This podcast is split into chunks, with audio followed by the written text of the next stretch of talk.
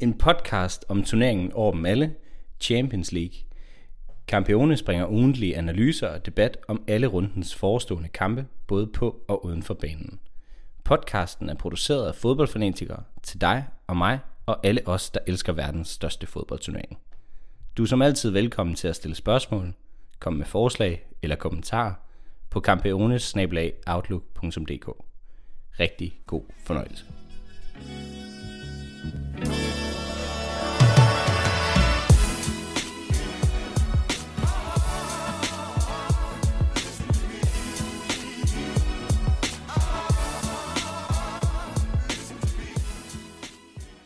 Du lytter til Campiones, en fodboldpodcast om Champions League. Og mit navn er Oliver Spotag, og i dag har vi indkaldt lommefilosofen Jakob Svare og den kontroversielle Miki Ølholm. Velkommen til, gutter. Tak. Jo, tak. Så er vi samlet igen en uge senere. Mm. Ja, Fantastisk. Veloverstået anden runde Champions League gruppespil. det må man sige. Og på vej mod tredje runde. Tre rap, som man kunne sige det. Mm. Ja, Det er gået lidt hurtigere i år, end det gjorde der for to år siden. Der er ikke så meget spændingstid. Nej, det er der selv ikke. Nej. De spiller hele tiden. Jeg troede først, der var, hvad hedder det, landskampspause i den her uge, men det er jeg blevet gjort opmærksom på, du sagde ikke er. Jeg kan ikke huske, det må så være næste uge. Jeg ved ikke, den kommer altså snart. Den er i hvert fald øh, kommende. De jeg, får mener, det er, ingen jeg, pause, mener, de det der er, jeg mener, det Det er er, næste to uge. uger, øh, og så er der, øh, og så er der landsholdspause, uden at jeg er helt sikker. Ja, det er i hvert fald. Det er sindssygt. De er fandme hårdt presset. De er spændt for de der spillere. Ja, jeg har godt, det var Thomas Frank, der i en øh, podcast andet steds øh, nævner, at han med Brentford har syv kampe på to uger, og så Mm. 13 kampe på seks. Ja.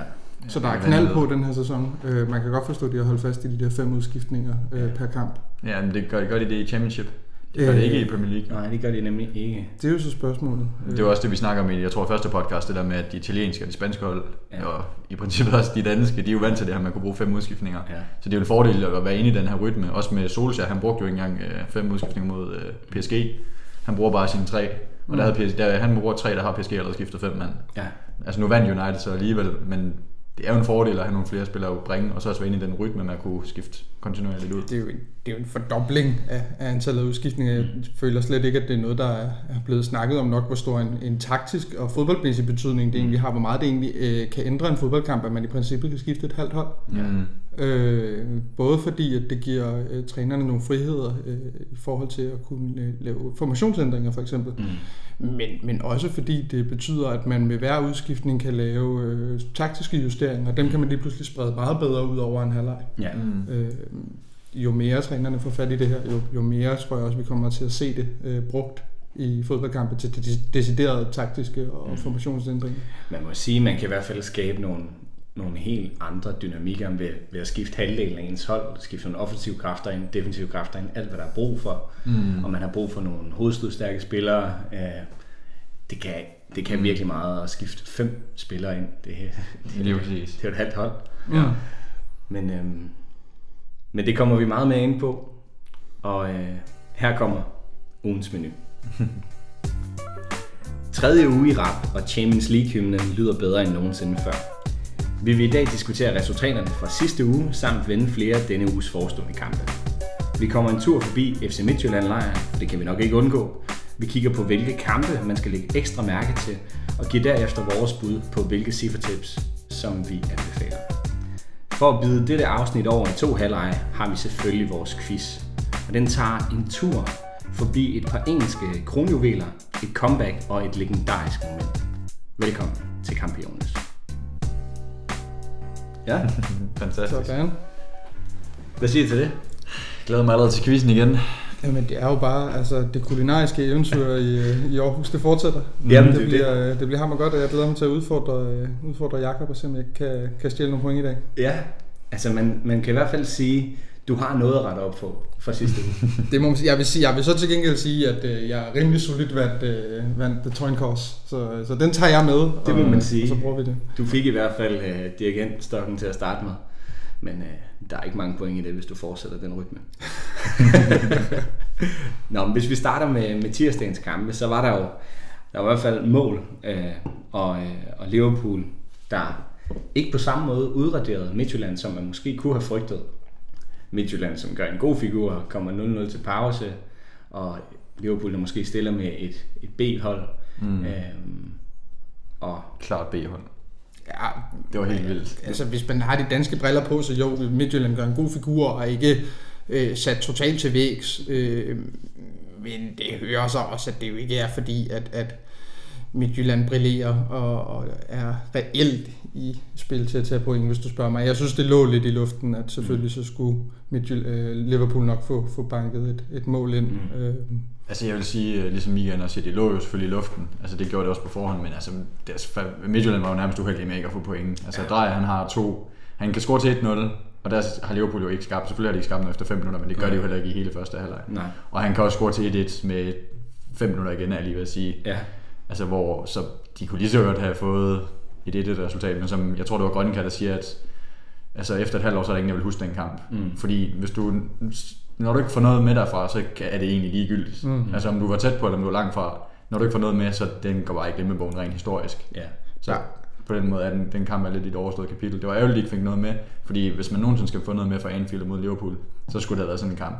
Så eller man skal have øh, Dan Eggen med. ja, ja, ja. centerforsvar. Det er jeg nødt til at sige, at der er stadig kun et dansk hold, der er ubesejret øh, imod Liverpool.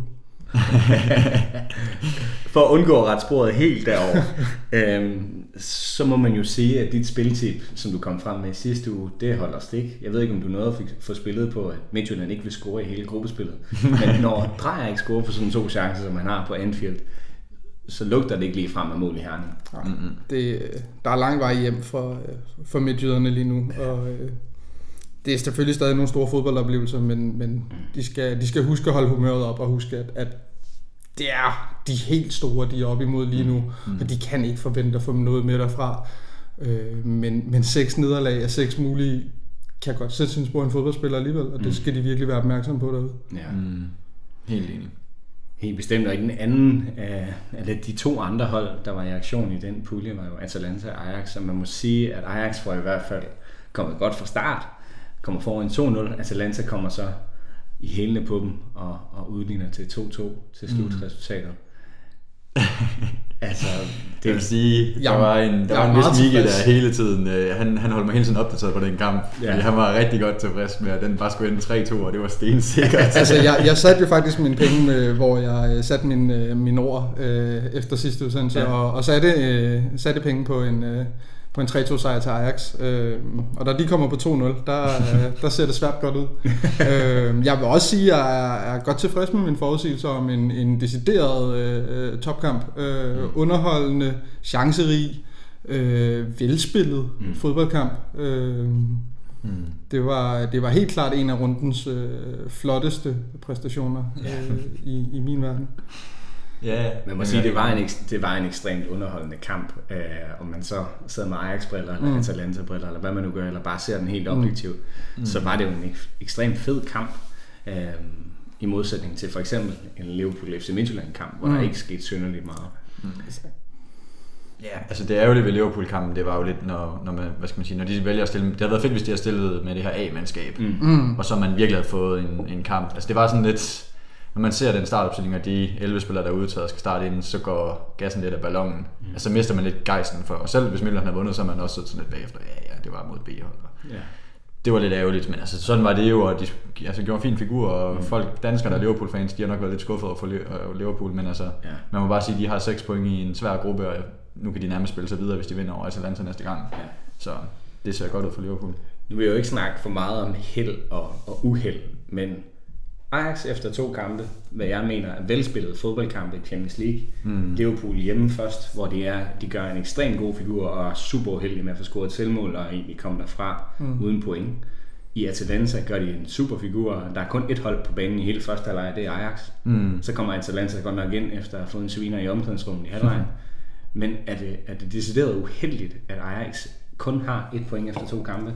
Nej, altså, der, på den måde kan man jo ikke snakke om uheldigt. De har spillet en fin kamp mod Liverpool, men igen, Liverpool er Liverpool, mm. og får det her point, øh, eller får den her sejr, det her mål. Øh, spiller en, en over en hel kamp nok ret øh, fortjent uafgjort mod Atalanta, selvom de spiller en forrygende første halvleg. Øh, men, men Atalanta er så gode i 10 minutter af anden og får scoret de to mål i den periode. Og får så formået at lukke Ajax ned i resten af kampen. Mm. Øh, der er en XG, der hedder øh, 1,8 øh, mod øh, 1,4 øh, i Atalantas favør. Mm. Siger mm. lidt om, at, at trods der stod Ajax på det meste i første halvleg, og egentlig også på en del af anden halvleg, så kommer Atalanta frem til lige så meget. Ja. Mm. Øh, men skal det forstås på den måde, nu når du siger, at jamen, Liverpool de, de fik lige et mål, og så tager de tre point fra, mm. fra Amsterdam af. Skal det forstås på den måde, at der kun er én plads i puljen at spille om? Ja, altså hvis man vil videre fra gruppespillet i Champions League, så er der andenpladsen at spille om. Liverpool mm. tager den første plads, det, det tør jeg godt sætte nogle flere penge på. Mm. Øh, men, men jeg synes heller ikke, det er helt retvisende øh, for den gruppe, at Ajax har et point mere end FC Midtjylland, mm. og det kommer vi også til at se, når vi har spillet seks kampe. Mm. Altså jeg vil sige, man kan jo ikke, hvis man som Ajax, altså hvis man sidder derude som Ajax-fan, så kan man jo, vil man nok ikke have forventet så meget andet. Altså tab hjemme til Liverpool, det er hvad der sker, det kommer der til at være mange hold, der gør i hele Europa, og i hvert fald i England i år, og så spille 1 eller hvad hedder det, 2-2 ude mod Atalanta, jamen det er jo også et færdigt resultat. Man kan sige, at de står, de kan stadig selv afgøre det, de skal i hvert fald bare have tre point mod Midtjylland her i midtugen. Så får de ikke tre point der, så begynder det at se svært ud. Ja. Men man må forvente, at Atalanta i hvert fald heller ikke vinder over Liverpool. Så altså, hvad skal man sige, gabet mellem Ajax og Atalanta, det vil jo stadig være de her tre point, højst sandsynligt efter runden. Mm. Men nu er der jo noget med, med det lige præcis med det Ajax-mandskab. ja, ja, det er øh, til næste runde, ja, øh, fordi de er der er spillere. 11 Ajax-spillere, der mm. er blevet øh, testet positiv for corona ja. før, øh, før mødet med Midtjylland. Lige præcis. Mm. Men man har jo så snakket om det her med, at de, de bliver testet igen, eller de bliver testet igen her mandag, og alt efter hvordan svaret ser ud, så vil det være muligt måske at få fløjet nogen til herning. Ja. Så der har været lidt, hvad skal man sige, usikkerhed omkring de her tests korrekthed. Mm. Så på den måde er det stadig, altså de her Tadic og, øh, hvad hedder det, Øhm, Nettes. Ja, Nettes og David Klaassen og, og Kravenberg her, de er stadig i spil mm. i princippet, men højst sandsynligt kommer de jo nok ikke til at spille, så kommer Ajax til at stå med en tredje keeper. Ja. Men stadig, altså Ja, altså de, de skal da have tre point mod Midtjylland. Det, ellers så ser det da svært ud. Ja. Det er helt sikkert. Men øh, lad os rette sporet lidt over mod øh, gruppe B, hvor vi også så øh, ja, fire mandskaber i hvert fald kæmpe for point. Der var en øh, målfattig gyser, Shakhtar Inter, øh, hvor øh, jeg egentlig så Inter ville komme derfra med det længste stå igennem hele kampen. Der spillede Inter var i hvert fald mest på bolden og havde nok også til dels flest chancer, var i hvert fald mest farlige, når de havde bolden. Uh, Shakhtar var en skygge af, hvad de var i Madrid, mm. og det er der ikke noget at sige til, hvor de spillede en, en pragtfuld første halvleg. 0-0, og i den anden kamp ser vi altså Real Madrid igen smide point, godt nok uh, ja, på udebane og et comeback øh, 2-2 mod Mönchengladbach, og nu er de mm. faktisk altså Karl Anker i gruppen. Ja. Er, det, er, er, det, er det snart tid til wake-up call for Real Madrid, eller hvordan skal... Ja, de har jo, de er jo, de har jo de har fandme været heldige med de andre resultater, kan man sige, fordi de kunne stadig fint med i gruppen. Altså det lyder vanvittigt at sige, når man tager hjem til Shakhtar og spiller uafgjort mod Gladbach. Det er jo ikke Real Madrid-standarder. Men de kan stadig selv afgøre det, og det gør, altså det gør de højst sandsynligt også. Nu har de fået Hazard med igen, som var rigtig god i midtugen. Ja. De banker jo Huesca hjemme, som ikke var, det er jo heller ikke nogen walkover, de har gjort det fint i La Liga. Ja, her i weekenden. Ja, lige præcis. Ja, ja, ja, her i weekenden ja, ja. selvfølgelig. Øh, 4-1 tror jeg, de ender med at vinde. Ja. Benzema i form igen, så altså, Real Madrid, de skal nok, jeg er ret sikker på, at de går videre. Det skulle ikke undre mig, at de også vinder over Inter. Altså her, nu kan jeg ikke huske, om det er tirsdag eller onsdag, de er med. Det er tirsdag. Men det skulle, det skulle slet ikke undre mig. Real Madrid, de skal nok komme i gang. Og de spiller også, øh, de, de er klart bedre. Altså i forhold til statistikkerne her, så, de, så var de klart bedre end, end Gladbach. Mm. Øh, det, de var jo godt nok, øh, altså hvis man siger, har det svært at bag 2-0, men altså, de, de var bedre end Gladbach, det kan der ikke være nogen tvivl om. De skaber i hvert fald de større chancer. Mm. De så ikke få dem puttet ind, det må Hazard jo hjælpe dem med over tid. Det er også en, øh, det er også en fræk base, øh, der mm. bliver scoret. øh, af deres lille nier der, der, der vælger at sparke hen over hovedet på sig selv. Ja. øh, det var pænt.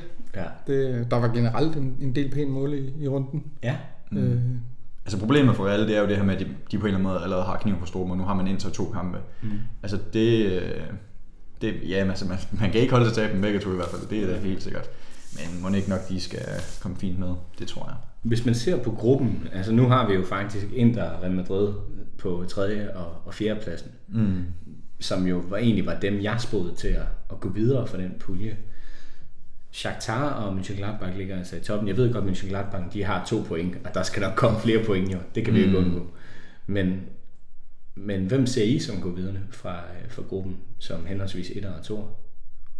Ja. Altså, Shakhtar har jo lavet en god start, og, og det er ikke fordi, jeg ser dem som puljevinder, men, men når man har et trepunkts forspring på Madrid efter to øh, runder, Mm. Så er det ikke umuligt. Altså, det er jo, det er jo ikke givet, at både Inter og, og, og Real Madrid overhaler Shakhtar. Mm. Øh, så det kan godt være, der det bliver så formentlig øh, Inter, der kommer til at trække det længste strå. Mm. Øh, Ja. så er det, det er lidt strengt at, at afskrive Gladbach på den måde, øh, fordi det er da øh, imponerende bedrift at spille, øh, spille uafgjort mod Real Madrid. Øh, men jeg ser ikke dem holde fast på samme måde, som, som jeg ser Shakhtar kan efter nogle, øh, ja, nogle fine præstationer. Mm. Altså det, der kan være problemet for de to store hold her, det er jo, at nu har Shakhtar og Gladbach hinanden to gange. Og kunne de nu bare gå hånd i hånd og aftale at vinde en kamp hver, Ja. så ligger de lige pludselig med altså 5 og 7 point. Og 7 point, det, det, altså det, det bliver svært for Real at, at indse at få, altså lige for at hente så mange point, så skal de jo nærmest vinde resten af kampene. Mm. Så man skal jo håbe på, at de to kampe, de kunne ende uafgjort, så ville det jo se rigtig godt ud for både Inter og Real. Ja. Så de kunne tage en sejr hver. Så det bliver jo spændende, det bliver spændende at se, hvor godt kørende Shakhtar de er, om de kan drille Gladbach. Og det er jo selvfølgelig, hvis Gladbach vinder begge deres kampe. Mm. Så på den måde har de lige to matchbolde. Man, de kan selv afgøre det allerede her efter ja, en 4-5 kamp spillet, øh, når de mødes indbyrdes jo. Så det bliver lidt spændende at holde øje med. Det er en meget åben pulje. Ja, helt, helt vildt. Mm. Øh, der skal nok komme ild i de kampe der. Ja. Jamen bestemt. Altså, der var jo selvfølgelig også flere andre kampe, man kunne hive, hive op af hatten. Jeg vil egentlig mere øh, have lyst til at gå og kaste døret over mod onsdagens kampe, øh, hvor vi egentlig så United gøre Leipzig til, til Søndebuk. Øh, 5-0 endte det med at blive. Jeg ved godt, at Leipzig måske også har kastet håndklædet i ringen i løbet af de sidste 5 minutter, og, og, og så indkasserer et, øh, et par mål. Mm. Øhm, men, men 5-0. Ja, det er sindssygt. Ja. Det, kan, det fatter man ikke. Altså, ja, det- jeg, var lidt, jeg var lidt travlt optaget af en anden kamp, der, hvad hedder det, Juventus Barcelona, og så fulgte lidt med på United, det var så bare på, hvad hedder det, telefonen, ikke noget live-billeder, men bare sådan ren statistik, og så, altså jeg var ret, øh, da der stod 1-0, så ja, det, jeg, jeg tænkte nok Leipzig i hvert fald skulle få scoret, men så lige pludselig står der, ja, 3-4, og så til sidst 5-0, det var. Det er fandme utroligt. Jeg, man, jeg kan sgu ikke blive klog på det United-hold der. De spiller jo formidabelt i Champions League, og så med hovedet under armen i Premier League. Altså, det, Altså, jeg var i hvert fald en glad Oliver Spotter, der så hjemme og så Arsenal i går. jamen, det, jeg kan simpelthen ikke, det er sindssygt med United. Altså, Det er, ikke, det er ikke et hold, der er super nemt at blive klog på, Mm. mm. øh, men det er jo tydeligvis et hold med enormt potentiale. Øh, Ja. ja. Ja. Rashford får, får banket en masse kasser ind, øh, Greenwood får scoret, øh, Martial får scoret, det er jo altså, det, det, det ser jo lovende ud, når de vil og når de kan. Øh, Ja. Det er, ja, ja. ja. Og i, i sammenhængen øh, Campiones podcast, så er det jo øh, så er det et af de hold, der, der virkelig har lagt fra land Ja. Mm. mm. øh, med, med sejre, som øh, ja, både måske var lidt uventet, øh, Ja. ja. men, men bestemt også øh, fortjente. ja. Men er det virkelig så overraskende, at, at Manchester United går ind og gør det? De er jo historisk fantastiske, når det kommer til europæisk sammenhæng. De vinder to kampe. Jeg ved godt, de slår de franske mestre, som var finalister sidste gang. Men er det så overraskende, at, at de bare er dominerende? Altså det, det, det er jeg jo nødt til at sige, ellers så bliver det jo lidt hyklerisk. Fordi jeg sad jo og sagde, at PSG ville vinde den første kamp mod United. Det var Ja. jeg egentlig ret sikker på. Men altså, de var, det var jo en, en, en træningskamp, jeg lige vil sige, mm. som kunne have gået begge veje, hvis man skal være lidt grov over for United. Men altså, de udre, det er jo Leipzig. Mm. Men jeg må bare, altså jeg vil sige, jeg kan simpelthen ikke... Øh, hvis jeg var træner for United, var det ikke lige den måde, jeg ville stille. Men nu ved jeg godt, jeg ser dem ikke i træning og alt sådan noget der. Men jeg synes bare, hold kæft mand, jeg, jeg kan simpelthen ikke forstå det her med, at man ikke kan få, jamen specielt Pogba op i gear. Mm. Altså jeg synes bare, det, det er virkelig ærgerligt. Altså han var eminent i Juventus, og jeg ved bare, at det ender med, at han kommer til Real eller, eller en af de her andre klubber, øh, og der kommer han bare, han kommer til at være altså vanvittig god igen. Fordi han har bare, altså han har bare alle facetterne til at være en unik fodboldspiller. Det er han jo også, fordi når han spiller for Frankrig, så er han jo en af verdens bedste. Mm. Men det der med, at han på en eller anden måde slet ikke kan finde sit spil i United, og er så langsom og tung på bolden. Mm.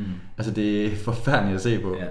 Han må få nogle opgaver, som bekommer ham meget dårligt. Ja, øh, det- Fordi nu er det, altså man, man kunne under Mourinho måske diskutere, om det var et øh, motivationsspørgsmål, men, men når det så er det samme, der går sig igen på Solskjaer, som i hvert fald i nogle situationer kan få de andre spillere til at shine, Mm. øh, så, så må der være noget andet. Der må være noget i måden, man spiller på, måden, Mm. man træner på. Ja, og så vil jeg sige, lige der med Mourinho, der var han jo decideret sat af. Ja. Altså der Ja. ja. så han jo ikke holdet i et halvt år, mm. hvor man også sad og tænkte, det er jo, så, kom, så kan man lige så godt sælge ham, og så få de 80 millioner. Altså, det, det, er jo- det kan man jo lige så godt gøre, men det her med Solskjaer, der har han jo altså, spillet fast og ja. altså, været en af nøglefigurerne, Ja. har haft en meget fri rolle og kan stadig ikke finde sit spil overhovedet. Ja. Og det er jo ikke sådan, at man kan sige, at han ikke har bevægelige spillere op foran, mm. der nok skal tage løbende. Altså, jeg vil jo netop sige, at de her tre hvad skal man sige, unge spillere med Martial og Rashford og Greenwood, de burde jo netop være nogle spillere, man kunne præge, og så sige, hvor man gerne vil have dem til at løbe hen og finde deres mønstre. Men på en eller anden måde, det, det er helt vildt. Og så specielt en legekammerat som Bruno Fernandes, altså det burde jo være fantastisk at se de to spille sammen. Ja. Det er bare, jeg, jeg ved det simpelthen ikke. Det Men hvem tænker du skal spille i stedet for så?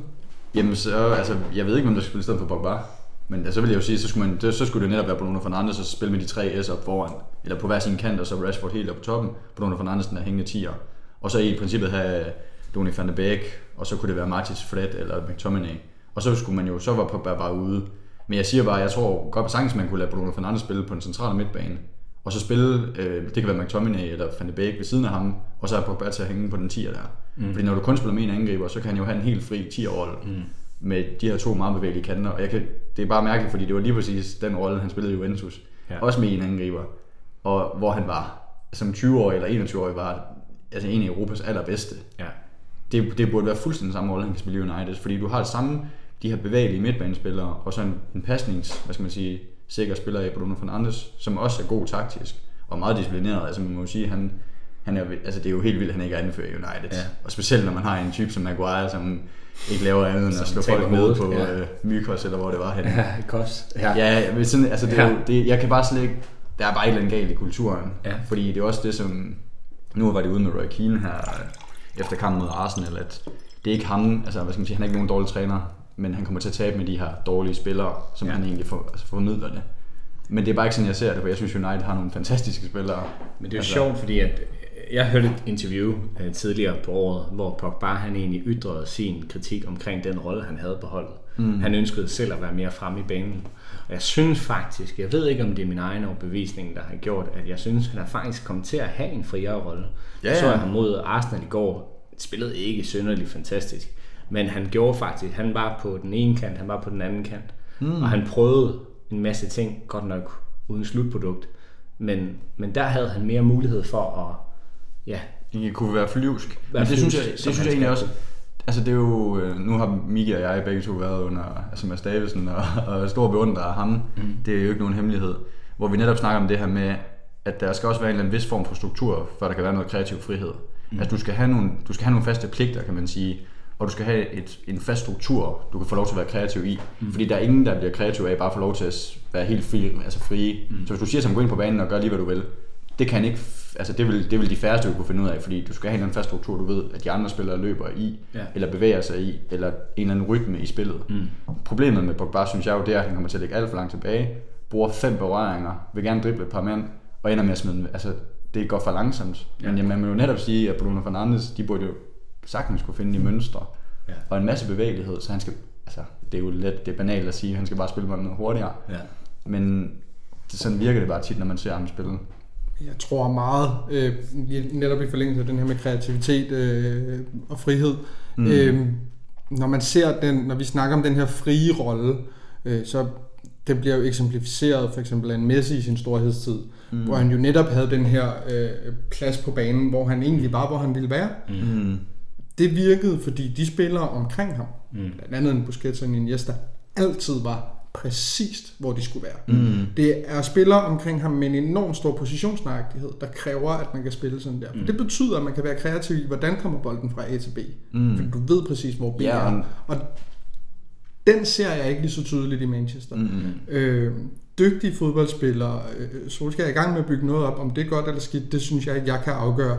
Mm. Men det virker ikke som om, der er den positionsbevidsthed omkring ham. Mm. Øh, for som du siger, de tager jo de rigtige løb. Ja, Øh, det tror man i hvert fald. De, de, de tager, i en hvert fald gode løb, Ja, de ja, tager i præcis. hvert fald øh, masser af dem. Der er masser af bevægelighed omkring ham, og der er dygtige, pasningssikre spillere omkring ham. Mm. Men om de træner den her positionering til en grad, hvor at han kan få noget ud af det, som for eksempel Messi gør det, mm. øh, i hvert fald i sin storhedstid i Barcelona, mm. Det vil jeg godt stille mig, øh, stille mig lidt undrende over for, om de gør det. Ja, og så lige for at vende tilbage til Messi. Altså, der hvor Messi han har været allerbedst, det er jo netop, når der har været den her faste stru- struktur i spillet. Ja. i Barcelona. Mm. Altså der er jo ingen tvivl om, der er Guardiola og Frank Rijkaard. Mm. Eller der er Barcelona aller, allerbedst, hvor der er ingen hold, der kunne slå dem. Altså hvor det var næsten lige meget, hvad de gjorde, så vidste man bare, at de ville vinde. Og det var endda helt kedeligt at se på. Ja. For de kørte bare bolden rundt, og de scorede tre mål. Ja. Men der var der jo lige præcis den her fuldstændig faste struktur. Alle spillerne i Barcelona vidste, det er lige præcis de her mønstre, vi spiller ud fra, og det er lige præcis det der forventes af mig og af holdet. Og så kan det godt være, at man følte, at Messi han var, havde fuldstændig uanet mængder frihed. Men det havde han jo kun inden for en fuldstændig fastsat ramme. Mm.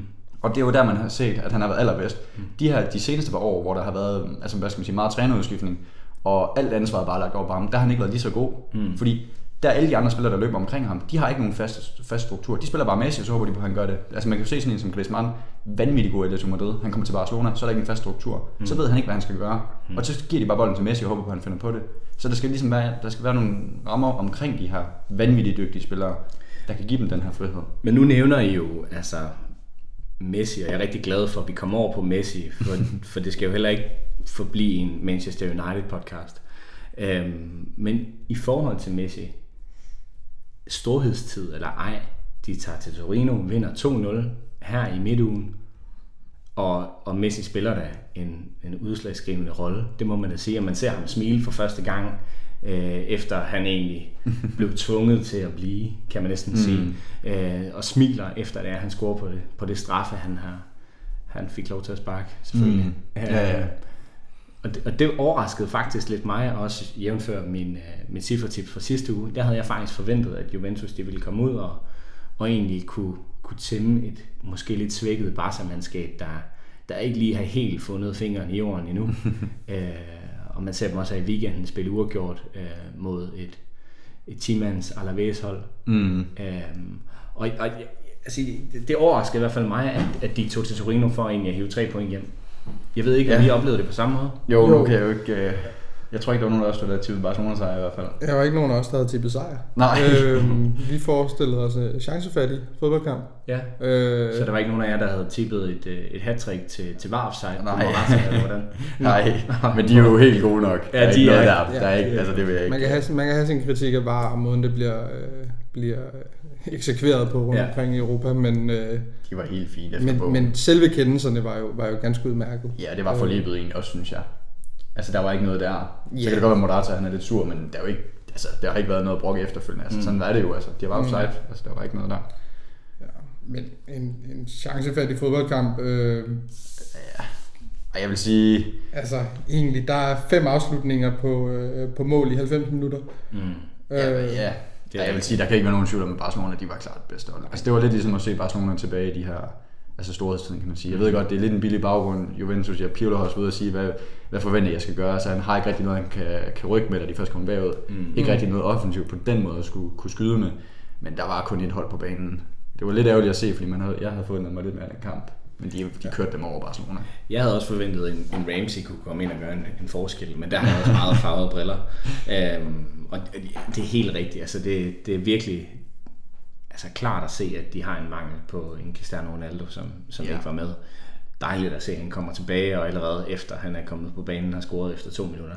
Jeg synes, at øh, vi har fået øh, rundet kampene fint. Jeg vil lige øh, komme med et helt hurtigt input og sige tillykke med Dortmund. De også hævet en sejr her i, jeg tror, hvad var det, Holland, han havde, han, han, jeg tror, han har scoret 13 mål i den her sæson, fordelt mm. på klub og landshold. Ja.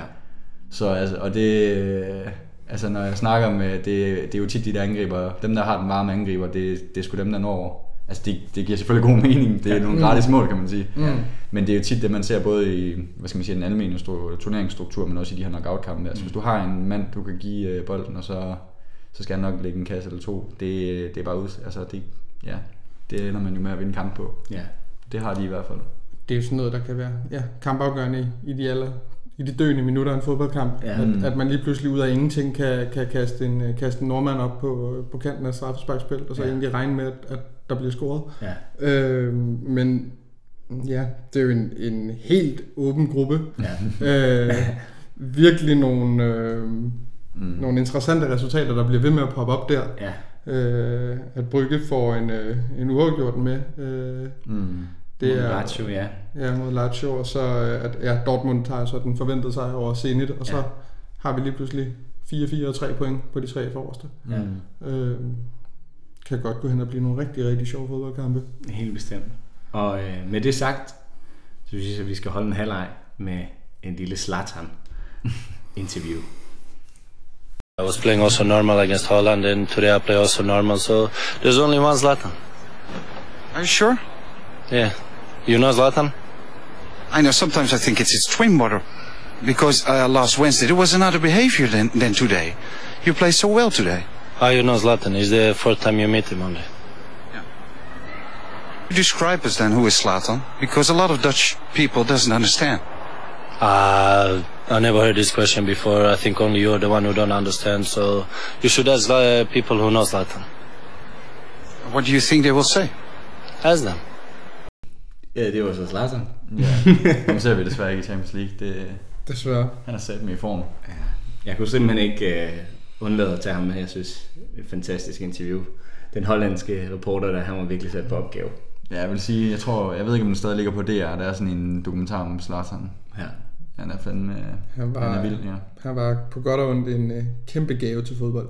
Ja, det er han da. Det kan man roligt ja, sige. Ja, en ja. kæmpe gave til fodbolden. Øh, Han er stadigvæk uh, imponerende i den italienske serie A. Det må man fandme sige. Om man så spiller for Inter eller Milan eller... Eller er 39 år. Ja. Det er det, er, det, er, altså, det var vanvittigt imponerende for en del år siden, da han som 36-årig mm. fortsatte med at spille på højt niveau. Det er ikke blevet mindre imponerende med årene. Han bliver ved. Ja, ja, Og det er ved, vildt. Og ved. Men øh, hvem skal starte? Det er jo spørgsmålet. Det er altid spørgsmålet. Og, øh, og vi er jo selvfølgelig ude i en tættest på. Hvor mange mål er der hidtil scoret i de første to runder af den sæson? Hvor mange der har scoret i den nuværende sæson? Ja. Og jeg giver den ledtråd, at der har spillet 32 kampe. Kan Mikael ikke bare lige skrive sit, så skal jeg nok lige, jeg siger min. Det kan du tro. Mm. Men Miki, han har jo øh, god erfaring med, med, med første spørgsmål. Er du klar, Mikael? Har du din? Jeg får en melding. Ja, fra- så siger jeg, jeg siger 90. 80. Det er 94. Ja. Jamen, ja, det, det er Mikael, der hjælper mig på vej, fordi han siger, han, man skal bare sige 3, over 3,5 mål per kamp. Eller cirka 3,5 mål per kamp, eller hvad det var. Tre mål i snit var det i hvert fald sidste sæson, og har egentlig været en okay øh, øh, baseline. Det følger, ja, det følger jo bare tendensen. Ja. Der Jeg skal- 3 jeg mål hver eneste egen i gennemsnittet i Champions Ja. League, så det er bare at skyde den af. Miki, jeg havde faktisk også forventet, at du ville ramme den lige i røven. Mm. Men øhm, nå, vi har jo Ja. fire kategorier, som vi plejer. Nævn dem lige igen. Jamen, jeg har slet ikke nævnt dem endnu. Nå, jeg synes bare, du var inde på dem. Så nu kommer de. Ja. Comeback. Var det begyndelsen? Pines and Potters. Og hvem er jeg? Åh, oh, jeg er vild med den der, hvem er jeg? jeg rammer den aldrig, men vi tager den selvfølgelig igen. Vi tager den. Ja, den er fantastisk. Jeg er en 47-årig brasilianer, og jeg har spillet størstedelen af min karriere i Europa. Blandt andet har jeg spillet for klubberne Real Madrid, Inter og Fenerbahce. Min sidste tid som spiller var i den indiske Super League, hvor jeg også overtog trænerposten til slut. Jeg er kendt for min utrolige sparketeknik og hurtighed, og selvom jeg ikke har scoret en masse mål, har jeg lavet en af historiens flotteste frisparkskasser. Ja, den, den er Stens. Det må være Roberto Carlos. Roberto Carlos. Ja, ja, ja, ja, ja. Det er helt korrekt. Hold kæft, mand. Ja, hvor fandme... Det var, det, var, det, var den, det var tiderne, hvor man lige måtte få lov til at snuse til Champions League i sofaen øh, sammen med far Ja, ja, derhjemme. Det var, og så faldt man i søvn i pausen, og så blev man lagt i seng efterfølgende. Det var med ja, Figo og Raul og ja. Van Nistelrooy var det også, og Carlos. Det var, den originale Ronaldo. Ja, ej, det var... Ham kan men, jeg svagt huske. jeg tror, det var, lige dengang jeg, jeg begyndte, så der kunne Real Madrid simpelthen ikke nå videre end 8. finalerne. De røg bare altid ud. De så havde lige en 4-5 år, hvor de bare altid røg ud, hvor man også sad derhjemme. Ja. Fuck, mand. Men uh, ja, Carlos. Det var Carlos. Ja, fantastisk. Det var skarpt. Den kom Ja, den er... Der var mange lidt gode ledetråde. Ja. ja. Og så du, ja, fint. Jamen, så, jamen, jeg har jo også gjort den ellers børnevenlig for, at Jeg tror, kunne vi få gør nogle rent. rigtige svar i den her uge. Jeg tror, vi gør rent, eller jeg gør rent på i dag. Jeg er lidt i tvivl med Miki. Miki. Jeg vil. Jeg kan godt høre, at der allerede er psykologisk krigsførsel på den store guldmedalje. Comeback, var det begyndelsen, eller Pines and Potters? Ja, men var det begyndelsen? Mm. Hvad? Var det begyndelsen? Ja, det er, han kan noget. I 2019 mødte de to engelske storhold, Manchester City og Tottenham, hinanden i, før, i, i kvartfinalerne. Første kamp i London bød på en 1-0 sejr til Spurs, og den efterfølgende blev til, hvad man kan kalde et varigt, da Sterling fik underkendt sit mål i de døende minutter. Hvad blev kampen, og hvem scorede målene? Der må misses én gang på målscorerne. Oh, der blev 3-2, ikke? Eller allerede Jeg kan ikke huske meget. 3-2. Ja, jeg kan ikke huske det. kan jeg ikke engang Jeg vil råde dig lige til at, at, at prøve at finde frem til målscorene, før det er, du kommer med resultatet. Det var en lille gave. Det var en lille gave. Ej, gjorde den da? Hmm. Er det min hukommelse, der er helt? Du må holde fast så. Det er jeg blevet nødt til. Hmm. Hvem scorede så gamle? Der kom lige en, der er foran derovre. Han gør det så. Jamen, øh, Den er også svær. ah, den er, den er hissig. Det var en god kamp. Det var helt... Det var Jamen, jeg helt husker det som en Der god havde jeg kamp. faktisk af City. Øh, Sindssygt. Mm. Hold kæft, det var en Var det kvartfinalen, sagde du? Det var kvartfinalen. Det var det år, hvor Tottenham ender med at møde Liverpool i finalen, eller hvad? Ja. ja. Vinder over Ajax. Svineheldigt. Ja. Ja, var det det år? helt, Ja. helt skørt heldigt. Så det var lige kvartfinalen, og så semifinalen bagefter, hvor de lavede altså, Pisseheldigt også. utroligt. Ja. Lukas der Og så taber man så klar til Liverpool i finalen. Ja, ja. Det er, men det var det er rigtig rart med al den her betænkningstid. Men Men kom, øh, skyd du den bare der kommer ikke nogen målscorer herfra. Ingen målscore. Nej, det, Har du et bud på... Øh... Ja, men jeg tror, Song han i hvert fald scorer en. Ja. Og så scorer Kane nok også. Øh, nej. Det gør han ikke? Nej, Song scorer to, og Okay. Llorente scorer en. Okay. Nå, jeg lå den der. Sterling scorer to. Bernardo Silva scorer en, og Sergio Aguero scorer en, så det bliver 4-3. 4-3. Og de, Ja, de går, får- og de scorer så til 5-3, eller hvad? Ja, Og den bliver underkendt. der bliver underkendt. Helt hjernedødt. Og det er jo faktisk utroligt, fordi altså, det kunne have godt stået Eriksen karrieren, ikke? Ja. Den største fejlaflevering, han har lavet. mens Nå ja, det er rigtigt. Det er ham, der laver det der. Ja. Ja. Hvor der så bliver dømt offside, og jeg synes, den er den Ja, det er jo, er det ikke Eriksen, der ligger, altså du ved, laver fejl, og så bliver han lige snittet af en City. Han spiller ind i en City-mand, Ja, ja, så- så den så bliver forlænget til Sterling. Ja, helt vanvittigt. Fuldstændig vanvittigt, at der kan dømmes offside på det, men fair Det nok. er jo, ja, ja. Ja. Afleveringsfoden var jo for en City-mand, så... Nå, vi har, hvad har vi? Comeback og Pines and Pins, eller hvad var det? Pines and Potters. Potters. Og hvad, hvad havde vi mere? Comeback og Pines and Potty. Så tager jeg uh, comebacket. Comeback. Sidst Real Madrid stod over for et italiensk hold i Champions League, var dengang de stødte på Juventus i kvartfinalerne i 2018. Mm. Første kamp blev en overlegen 3-0 til Los Blancos, men da de kom til Torino, var de bagud 3-0, indtil Ronaldo sendte dem videre med en overtids straffesparkscoring. Mm. Bu- Buffon blev i sekvensen udvist grundet sin dårlige opførsel, men det var altså ikke ham, som begik straffesparket. Hvem var forsvarsspilleren, som begik det? Mm, var det den gode gamle Cialini? Jeg har et bud eller et skud i bøssen. Du har et skud i bøssen. Hmm. Ja, men det var jo en af de der tre gamle generaler. Hvem er de tre gamle? Jamen, jeg tænker, det er Bonucci og Chiellini, og så ved jeg fandme... Gilly. Jamen, så, er nok, så kan det være, det var Rogani. Det var så en af de der unge, ja, vanvittige FM til. Eller det var han i hvert fald. Jamen, jeg er nødt til at gå med den gode gamle master candidate, Chiellini. Chiellini. Ja, vi tager ham. Ja, det er var og det er forkert. Ah, Det var den gode gamle Mehdi Benatia, Benatia. ja, Nå, som formåede var det godt nok ham? at lave et frygteligt straffespark. Det var helt vanvittigt. Var den ikke god nok? Jeg kan slet ikke lige sådan helt... Jeg kan godt huske situationen, men jeg kan slet ikke lige huske, om det var... Straffesparket kan man nok ikke komme udenom. Ja, det var der øh, ikke. Der kom noget italiensk karisma op over Buffon, som Han kunne ikke bære det der. han kunne ikke klare det længere. Han og så tænkte godt. han, den her, det her straffe, det kan jeg ikke tage alligevel. Lad mig lige få den røde, og så... Men var det Stensen, der så kom ind? Øh, nej, Det var det ikke engang. Godt du har ikke... Øh... Fordi han har jo fandme godt nok grebet chancen i uh, Juventus. Det har han mener også, at han er en af verdens bedste målmænd. men selvfølgelig. Han er også skolet af de bedste. Han slår Alisson af i Roma og øh, Buffon, øh, Buffon af i Juventus. Ja. Det er også... Øh, Det, altså, det lyder også det er meget fint. godt, ikke? Jo, jo. Og det er et pænt CV her. Ja. Og stod vel også okay i Arsenal, gør han ikke det? ja, det vil jeg ikke komme for meget ind på. Nå, okay. Men øh, det efterlader Mickey med Pines and Potters. selvfølgelig. Øj, Mange engelske storspillere har været med i turneringen over dem alle gennem tiderne. Men hvem har scoret flest mål i Champions League? Nævn tre af de fem mest scorende i Champions League. Du har fem gæt. altså 3 af de fem eng- mest scorende engelske. Ja. Okay. Den er god. ja, det kan du godt lide. Ja, Ja, den, er, den er spændende. Det er godt gamle. Den er god. Jamen, kan jeg ikke få lov at høre om Michael Owen er på den liste?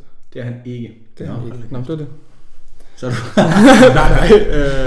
Øh, ikke på den måde. der har du fire gæt tilbage til, ja. til tre. Og så skal jeg ramme. Du kan gætte på sådan en god en som Rio Ferdinand. Nå. Øh, Jeg kan sige så meget, at der er ikke nogen forsvarsspillere med. nej. Men noget, der vil overraske en del, det er, at der vil være fire midtbanespillere. Så stopper du også. Nej, jeg synes, Og det er en fint. Og en angriber. Nej, nu må det simpelthen... Du kan næsten ud, hvis der ikke er nogen forspillere, eller, og, ikke, og der er fire ja. midtbanespillere. Det er nok ikke en målmand, der har scoret. Øh, jamen, øh, skal vi ikke lige høre om, øh, om den kære Bex, han er på listen? David. Det er han ikke. Det er han ikke. Nej. Så, Så er du du allerede satme ude. ramme dem i... øh, Nå ja. nej, du har stadig. Han har, han kan jo Du godt har sagt. stadig tre. Det bare... Altså, nu skal jeg simpelthen ramme 3 og 3. Du har stadig fem muligheder, kan man sige. Det er værd svar, som vil, han vil hjælpe dig lidt på vej. Skal jeg give dig en, tror jeg? Jamen, så giv mig en. Så siger jeg Rooney.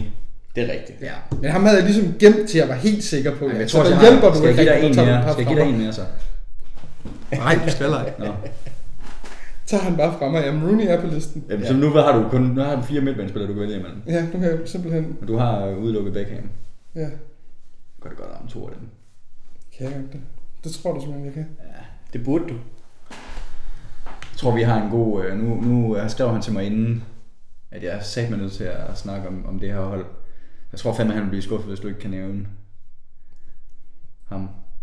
Nu kan jeg, nu kan jeg ikke give dig flere ledetråde. Jeg kan sige... Nå, så det simpelthen, skal jeg simpelthen have fat i en Arsenal-spiller. Lige pludselig. Nej, nej, nej, nej. Jeg ved ikke, hvem der er, har skrevet til dig. nej, det gør du selvfølgelig ikke. Det håber jeg ikke, du ved. Jeg så bare gætter. Du skal bare ramme to. Jeg skal bare ramme to. to. Nu med mål i skøjten fra, fra midtbanen. Ja. Ja, nu må mål i skøjten på midtbanen. Jeg vil godt vide med ham den ene, han i hvert fald har vundet én gang. Ja.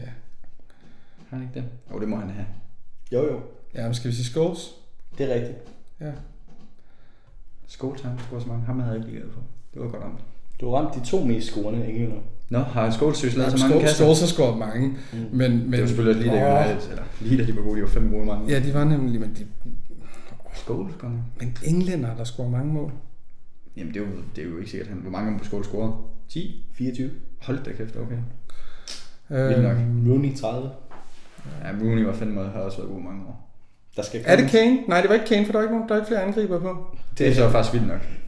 Det er ja, rigtigt, det er det er ikke egentlig Kane, ja. skørt. Det er rigtigt. Godt, super. Der var lige, skulle lige have bekræftet. Mm. Øhm, Jeg kan sige så meget, at Kane han er lige blevet skubbet ud af top 5 i den her sæson. Nå. okay nu. Jamen, det, Og så bliver der heller ikke flere ledtråde. nej, det burde jo også være en kæmpe, kæmpe gave. Ja. Oh, den er vild. Og vi har 5 sekunder. Er det Rashford? Det er forkert. Åh, oh, det var... Nej, selvfølgelig er det ikke flere angriber gamle. Men jeg tror, jeg gætter på Gerrard. Gerrard er på. Ja, den tænker jeg også. Har vi flere? Jamen, han er lige blevet skubbet ud i år. Ja. Ja, så der er en, der har scoret i år. Hvem har? Englænder, der har scoret de sidste to runder. Raheem Sterling. Ja, selvfølgelig. Han har også scoret til en anden del. Og, øh, og så havde vi en Lampard. Så det var stadig tre, tre af den gamle garde der. De tre midtbanegeneraler. Ja. Ja. Scholes, Lampard og Gerrard på Ja. hver deres mandskab. Vildt med Scholes, den er jeg faktisk overrasket over. Mm. Ja, men han holdt fast, hvor har han bare et spark. Ja, det har han. Og en aflevering. Han kunne bare altså, smide dem lige i skøjterne på, hvem han ville. Ja, men det, er Fedt jo, nok. det undrer mig til gengæld, at han er på listen, men Beckham ikke er på listen. Så vinder jeg for tredje uge i streg. Så vinder du på tredje uge streg. 1-0, Det vil sige, du 1-0, får en, 1-0. du får en 3-0 nu. Ja. ja. Og, øh, og til det, så vil jeg lige afslutte quizzen med lidt mere Zlatan. ja. My problem uh, in Barcelona was one man, and that's the philosopher. He was my problem. The rest, I didn't have problem with anybody. I mean, there's nobody who can say something that I did wrong. Or first six months, fantastic, was going very good, and uh, then something happened. I still don't know what happened, but it happened, and uh, I don't have answers from that. After New Year, a couple of months after that, I didn't speak to him anymore. I mean, if you have somebody that doesn't stimulate you, I mean, I will not fight for you. That's why you have trainers who give you motivation. I can just say, with Mourinho, I could go out and kill for Mourinho. legende. Ja. Det er sindssygt. Det er det, Det det, største, jeg det største kompliment, jeg nogensinde har fået. Det var der øh, en af de drenge, jeg, jeg, jeg træner for, øh, kommer til mig og siger, at jeg ligner Zlatan. øh, altså, lige der, der kunne du have afledet mig, og så havde jeg død lykkelig og ja. med et komplet liv. Jeg har aldrig hørt det der interview før, faktisk. Men det er jo... Det er vildt. Altså, han, også i hans selvbiografi udtaler han jo også, at, at på mærkværdig vis han blev sat på bænken, dengang det var Guardiola kom til. Ja. Og han har ikke udvist stor respekt for den mand. Og man må sige, Guardiola får sine trofæer, mm. han får nogen til at præstere, men Zlatan passer bare ikke i hans Nej, spil. kaptajn, nej, nej. Men det er vildt nok, det siger også noget om Mourinho, hvorfor han er så god i de der knockout-kampe. Mm. Altså, han kan virkelig få folk til at vil slå ihjel for sig. Ja. Og når det så gælder en eller to kampe, så er det tit det, der er afgørende. Så er det ikke sikkert, at det lige er det mest unikke spillesystem, ja. eller de bedste spillere, men dem, der vil det mest. Eller hvad skal man sige, altså, ja. dem du lige kan få til at gå de ekstra meter. Det, det er sgu vildt nok. Men det leder os alle sammen til ugens kampe. Ja. Og øh, jeg har taget et par kampe om tirsdagen, som jeg lige synes, vi skal måske være særligt opmærksom på. Ja. Og der øh, har vi jo først og fremmest en kamp, der hedder Atalanta-Liverpool. Jeg forventer, jeg forventer i hvert fald to mandskaber, der gerne vil spille fodbold. Liverpool er måske lidt mere tilbageholdende som udhold, og har allerede har 6 point fra de første to kampe. Atalanta har 4 point, men skal altså i hvert fald have en sejr for ligesom at kunne give afstand til det Ajax-hold, som formentlig kan få 6 point over de næste to Champions League opgør mod Midtjylland. Mm. Hvordan ser I kampen? Ser I den som en spændende kamp? Ser I den som en kedelig affære? Hvordan, hvordan skal man forvente? jeg, jeg frygter lidt, som det er, når det er med de her kampe, hvor man kan sige, at det ene hold er, eller bør være, markant bedre end det andet. Mm. Øh, at, at de, den kan godt gå hen og blive lidt låst. ja. Øh, omvendt så er det Atalanta er jo ikke et øh, fodboldhold, der, der nødvendigvis kommer for at lukke sine modstandere ned, Mm. og vil jo også selv gerne noget med kuglen. Øh, så på den vis, der kan det jo godt gå hen og blive en, en, en målrig affære igen. Øh, men vi så jo i, i slutningen af kampen mod, mod Ajax, at, at Atalanta faktisk godt kan finde ud af at, at lukke ned og, og stille sig lidt længere tilbage og forsvare kampen. Mm. Øh, vælger de den strategi mod, eller den taktik mod Liverpool, så kan det godt blive en halvkedelig affære, men kommer de ud og vil spille positiv fodbold, så kunne det godt gå hen og blive en af de helt sjove kampe at følge med i. Ja. Altså jeg tror, øh, nu, nu snakker vi og skal ramme det her med antal mål i forhold til, hvem der får servebolden eller servevæsset her i, øh, i quizzen. Hvor vi er, øh, skal op i de her tre mål per kamp sådan gennemsnitligt. Det, det er heller ikke til kun tvivl om, vi får den her kamp. Mm. Og så, er det jo, så bliver det højst sandsynligt lidt op til Liverpool, om de vil løbe Atalanta over, eller om Atalanta vil lege med, kan man sige. Fordi jeg tror, Liverpools problem i år har lidt været det her med, at de har fået mindre plads at spille på, end de har gjort tidligere år. Det var også lidt et problem sidste år. Og det var altså det her med, at modstanderen på en eller anden måde står lidt længere tilbage, giver dem bolden, eller hvad skal man sige, giver de her defensive midtbanespillere bolden, og så må de prøve at kreere det derfra. Fordi man vil jo helst ikke have Mané og, og Salah til at blive retvendt, og så har, har masser af meter at løbe ned mod sig. Det, er jo, det, er jo, det er jo, så vil der være mange hold, der dør på den. Altså det, man kan jo fandme ikke fange Mané, når han først bliver retvendt og får lov til at drive bolden. Men problemet for Atalanta kan være det her med, at de gerne vil forsøge at lege med. Og der, altså, så må man jo bare sige, jeg ved godt, vi har, vi har godt nok snakket Atalanta meget op, og de spiller også godt, og de spiller virkelig underholdende. Rigtig sjovt at se, men selvfølgelig de er jo overhovedet ikke på niveau med Liverpool. Så det kan godt, det kan blive døden, hvis de går op og vil lege med, kan man sige, fordi øh, Mané og Salah, og så ved jeg godt, Firmino, han skal snart til at komme i gang med at lave nogle kasser. Mm. Jeg, jeg ved, der er rigtig mange Liverpool-fans, der ser ham som den her hængende nier på praktisk som på det, men selvfølgelig skal han også lave nogle mål. Men det vil være godt for dem, hvis de får det her rum nede bag de her wingbacks. Altså det bliver... Men er, er Atalanta ikke på niveau med, med Liverpool? Altså, Liverpool er jo ikke, hvad de var sidste sæson. Det snyder jeg jo ikke nogen ved at sige. De er ikke lige så øh, udraderende i Premier League. De har ikke været lige så træfsikre øh, på deres chancer i Champions League og generelt i deres turneringer. Er Atalanta ikke op på, på Liverpools niveau? Jeg tror, at Atalantas chance skal være, at de som mod Ajax kan skrue op. Mm. At de kan sige, jamen, nu kan man diskutere, at de kommer ud øh, anden halvlejs øh, og spiller øh, væsentligt bedre, muligvis efter en sviner i omklædningsrummet, men de går jo ikke ud fra anden halvlejs start og er alt dominerende. De kommer jo faktisk ud og er lige ved at komme bagud 3-0. Mm. Øh, og mm. for derfra så spillet sig op og få skruet op i tempo. Øh, kan de på en eller anden måde holde den øh, disciplin, at de ligesom kan, kan eksplodere i kvarter 20 minutter af fodboldkampen, og så har de jo så Zapata op foran, øh, som øh, ser målfarlig ud. Øh, og kan de få scoret i den periode, og så skrue ned igen, og så lukke ned for Liverpool, mm. så ser jeg, at de har en chance, men, men prøver de at spille øh, optimistisk eller naivt, afhængig af, hvordan du vælger at kalde det, mod Liverpool, så bliver de løbet over inden, og så mm. bliver det en ganske ubehagelig oplevelse. At se, at, at flere af de spillere, som i hvert fald spiller mod Midtjylland, og også har været med siden da, øh, spillere som den tyske Gosens og Hartebor og øh, Martin de Roon, øh, som de har som altså, centrale spillere øh, på det mandskab, og virkelig basically egentlig bare oprydningsspillere, mm. men har også noget fart og noget skudkraft uden for feltet, som de kan tro med. Mm. De spiller altså ikke mod Liverpool i morgen. Hvorfor gør de ikke? øh, Hvor, hvad er der Skade. De er okay, nå, skade. de er sat af der. Ja. Er det Ja. noget, der kunne have indflydelse på, at de måske halter lidt på deres øh, Ja, men det tror jeg godt, det kan. Altså, nu, det bliver spændende at se, hvordan Liverpool stiller op på en central midtbane. Altså om det bliver, øh, hvad skal man sige, øh, altså den defensive udgave med, øh, med Henderson, øh, Milner, eller nu ved jeg godt, Fabinho er så ude med skade, men altså den her, øh, hvad skal man sige, altså mindre kreative midtbane, end hvad man vil se, hvis man har en, en Thiago og så videre til at starte inden. Ja. Det bliver jo interessant at se. Det er også lidt, hvordan Klopp han læser kampen. Fordi bliver det med et Atalanta-hold, der står lidt længere tilbage, og så man ligesom har en masse boldbesiddelse, eller bliver det den her Tyban-kamp, hvor begge hold egentlig får lov til at angribe øh, frit, når man har bold. Altså det er jo, det tror jeg ikke, der er nogen af os, der kan sidde her i studiet, kalder jeg det, mm. og vide på forhånd. Mm. Men det er jo lidt op til, hvad skal man sige, de to trænere, hvordan de vil have kampen. Tror, altså sådan, som jeg ser det i hvert fald. Men jeg ser, altså jeg ser, Liverpool har nærmest, de har gjort rent bord i Champions League, øh, ret sikkert. Altså der er jo ikke nogen, der kan sætte de to sejre fra dem. Og stort set også gjort rent bord i Premier League. Altså ligger et og kan man sige, har, har de point, de skal have. De har godt nok spillet en, tabt en rigtig dum kamp mod Aston Villa, men mm. det er jo, hvad der sker i en gang ud af, hvad skal man sige, 10.000 forsøg. Ja. Og spiller lige mod Everton ude, Der- og den tror jeg, han vil sælge mange, mange dage. Altså det gør Liverpool tit, svær kamp. Så på den måde, Liverpool, de er jo i super form. Og så specielt det her med, at man ligesom får Shota ind, har spillet rigtig godt, lavet sin mål. Shaqiri også kommet ind og gjort det, gør lige præcis det, han skal. Han er rigtig god til at finde de her bevægelige spillere i mellemrummet. Han kunne også være fin at starte med. Så de har, de har sgu mange tangenter at spille på. Problemet kan være det her midterforsvar. Altså. Der er også den her med, at Liverpool jo faktisk ikke behøver at gå ud og jagte et resultat overhovedet. Nej.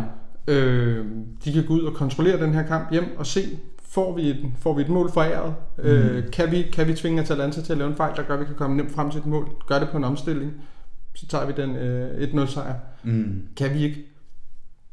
Ja, præcis. Point gratis øh, Ja. er, er ganske fint for Liverpool mm. på nuværende tidspunkt i turneringen. Altså man kan sige, vinder Ajax ikke over Midtjylland, og vinder Liverpool så, så er, så er de jo sikkert videre. Mm. Altså den er ikke matematisk, men, men det er de jo. Altså de skal nok vinde over Midtjylland, eller Atalanta, eller Ajax hjemme. Altså det, det kan der ikke være nogen som helst tvivl om.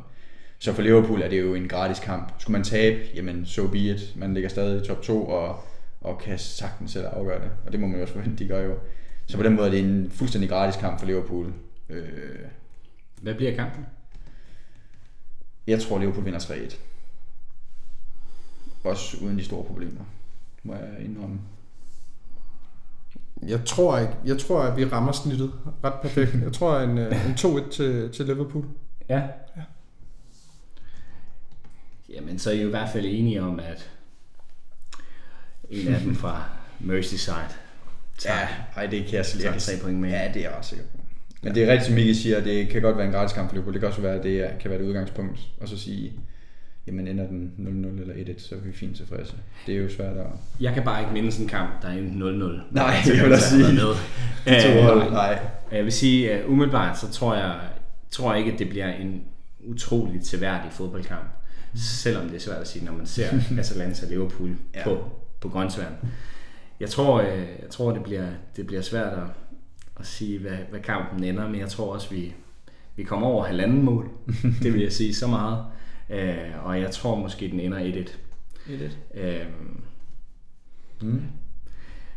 vi må videre, Ja. øh, og lad os kigge på øh, en af de andre kampe, som også er ret interessante på tirsdag, og det er nemlig Real Madrid-Inter.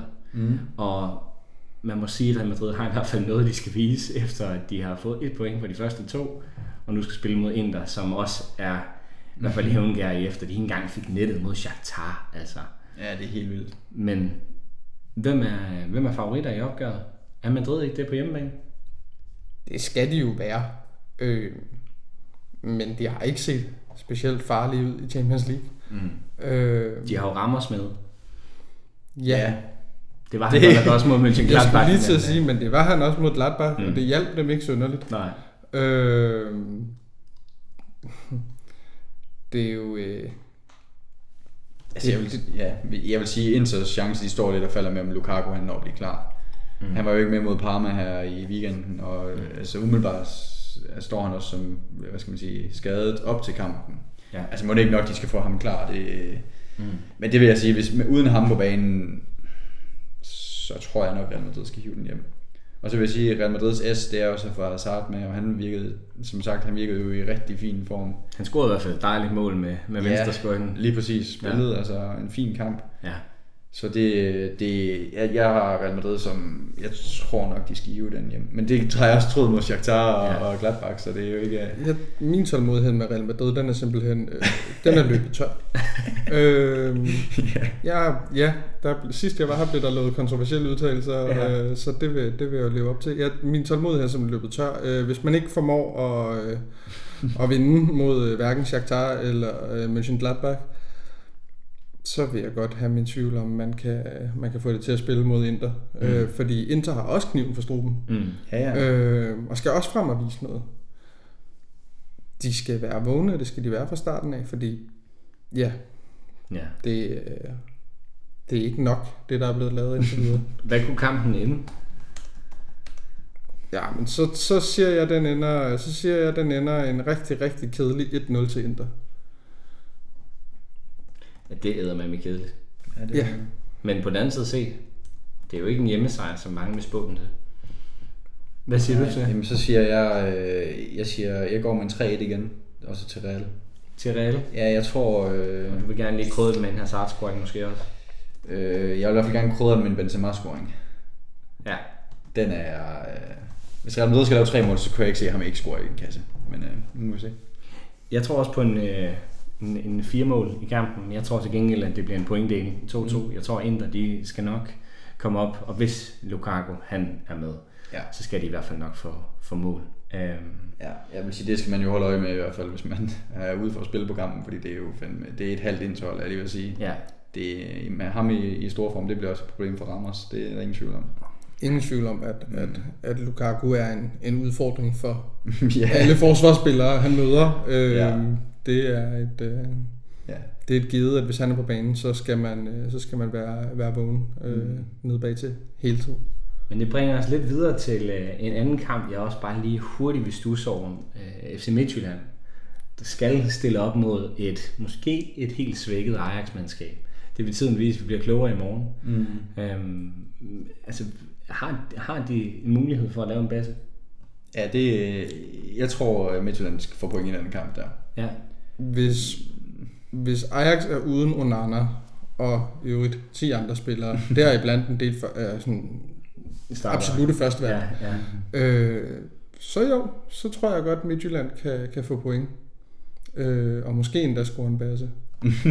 øh, men, men fra Ajax' side må første prioritet være at få Onana klar. ja. Øh, kan man det, så, så står jeg ved, hvad jeg sagde fra starten, at øh, Ajax øh, nok skal holde Midtjylland fra at score, og Ja. Midtjylland må tage sig tak med 0 mål i 6 kamp.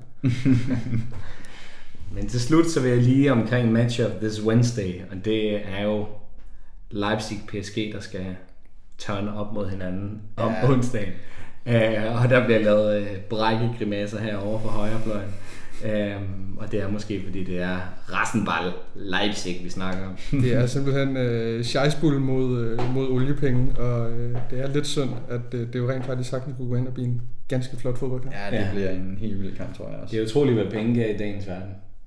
Det, det er helt vild kamp. Det er to hold med kniven for struben. Absolut kniven for struben. I den grad. Altså, Øh, det jeg vil så, jeg vil så rette dig, det, er, sige. det, er en, øh, det, er, det er en fodboldklub og en, øh, en sodavandsfabrikant, der, der har kniven for skruben. Ja. Ja.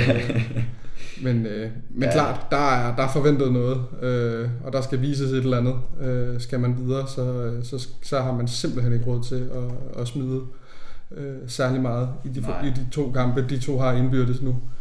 Det Øh, bliver helt vildt. Fordi der er lige pludselig kun én plads at spille om. Ja, ja, præcis. Starter øh, PSG med Moise Keane på toppen. Han har jo lavet to baser i den, øh, i den sidste kamp, og har jo egentlig...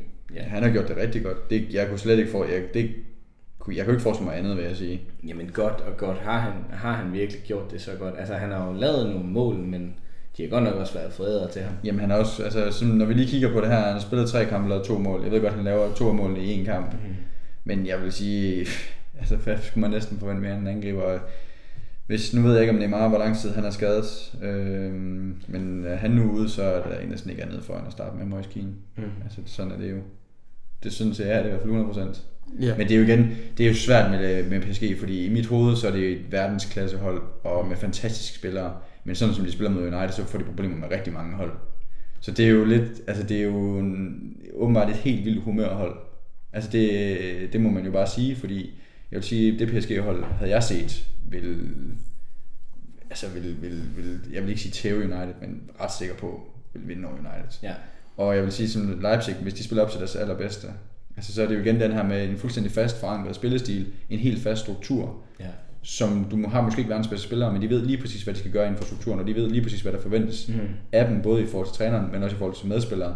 Det giver bare noget andet energi på banen. Ja. Og det er fuldstændig modsat af, hvad PSG har. Ja. Ja. For de har nemlig, i mine øjne i hvert fald ikke den her forankrede spillestil eller struktur.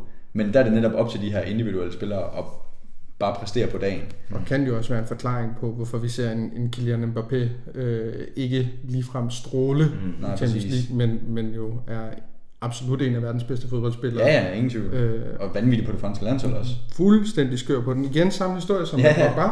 Øh, en, en, en vidunderlig fodboldspiller på det franske landshold. Øh, igen en, en, af, en del af verdens bedste landshold. Mm. Øh, men på et klubhold fungerer det ikke helt. Nej. Og det tror jeg har meget at gøre med, hvordan man vælger at bruge de her spillere, og hvordan man simpelthen forventer, at deres kreative evner kan mm. gøre det ud fra taktisk øh, planlægning. Mm, præcis. Nu vil jeg heller ikke gå alt for meget øh, psykologisk til værks, øh, men man kunne jo forestille sig, at der kunne være noget i hans social, øh, socialliv, der ikke fungerer lige nu. Det behøver ikke nødvendigvis lige være den taktiske oplæg, der, der kan spille en rolle. Altså nu er det godt nok gældende for Pogba øh, og for Mbappé, og vi ser det også til dels for, for andre store spillere, der bare ikke kan få det til at lykkes i den klub, de nu er i.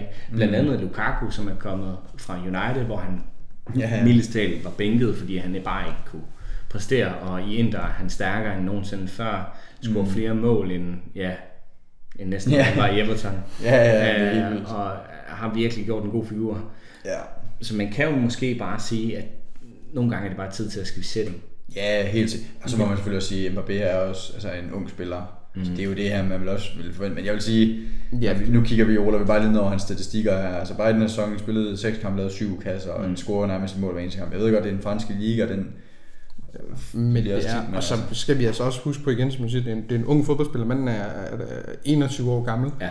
Øh, en af de ting, man altid snakker om med unge spillere, det er, at deres udvikling er øh, ikke linær, og den er ikke konstant. Mm. Øh, Mbappé startede med at brage igennem øh, på den internationale fodboldscene, og havde en vanvittig eksponentiel udvikling, lidt af den vi nu ser med Holland, at han har et dyk, øh, et formdyk, eller at han har et udviklingsstop, mm. som det jo nok i virkeligheden mere er. Det er jo Ja. nok i virkeligheden den her med, at han er holdt op med at lægge på i det tempo, han har gjort Ja. tidligere, er ikke ens betydning med, at han er ved at blive en dårlig fodboldspiller, eller at der ikke kommer et ryg mere, når mm. han får lagt det næste niveau på. Mm. Øh, Men skal han flytte klub for, at det er, at han måske får bygget mere på sin talentmasse? Det er ikke, det tror jeg ikke nødvendigvis som sådan. Altså det vil da klæde ham. Jeg vil da gerne se ham i en hvid Real Madrid trøje. det vil da være fantastisk. Og der er sikkert mange, der gerne vil se ham i en rød Liverpool trøje. Men ikke nødvendigvis. Jeg tror bare, han skal have enten mere ansvar, eller nogle, hvad skal man sige, øh, nogle andre spillere omkring sig. Måske lige Neymar, Di Maria og mm. Fedati og de her måske lidt kontroversielle spillere. Jeg tror godt, at nogle gange det kan være svært at præstere.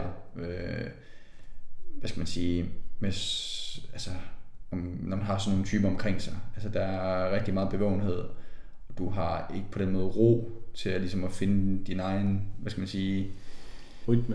ja, rytme og også væremåde, og din egen, altså, hvad skal man sige, øh, din egen karakter, altså mm. udvikle den på en eller anden måde. Det tror jeg godt, han kunne trænge til. Jeg havde måske en eller anden rollemodel at kunne læne sig op af. Mm. Altså, lidt ligesom man havde i gamle dage med Gerard Lampard, Scholes, ja. som vi har været inde på. Altså de her, man ved, der går forrest på en, en god måde, og er nogle sunde rollemodeller. Mm. Altså det, der er ingen tvivl om, når man er 21 år, det har man da brug for. Jeg Tror... Man kan spejle sig i på en god måde. Jeg tror, øh, når det kommer til sådan en som øh, Mbappé, en af de ting, jeg drømmer om, er jo, jeg kan sagtens se fascinationen af at få ham på, øh, på et hold som Real Madrid eller Liverpool, hvor han kan spille sammen med, med nogle af de helt store.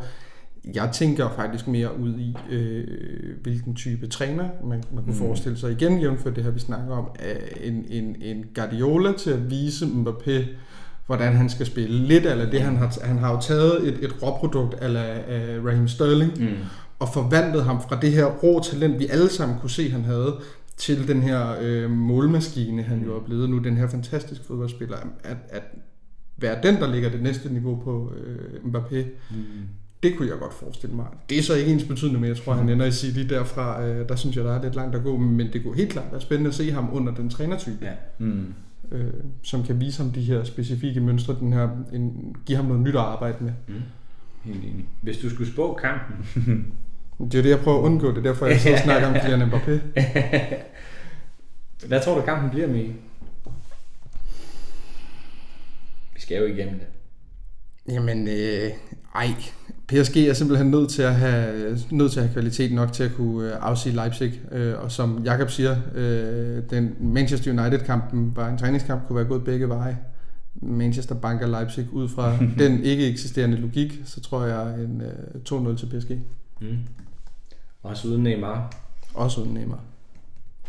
Ja. Jeg siger 2-2. 2-2. Ja, jeg vil sige Leipzig, de er simpelthen nødt til at, man kan ikke tabe 5-0 og så også tabe hjemme til PSG. Det er svært at se i hvert fald. Det, og begge hold kan leve med godt, men det er også den samme logik med Juventus og Barcelona, det gik jo ikke sådan. Men, ja.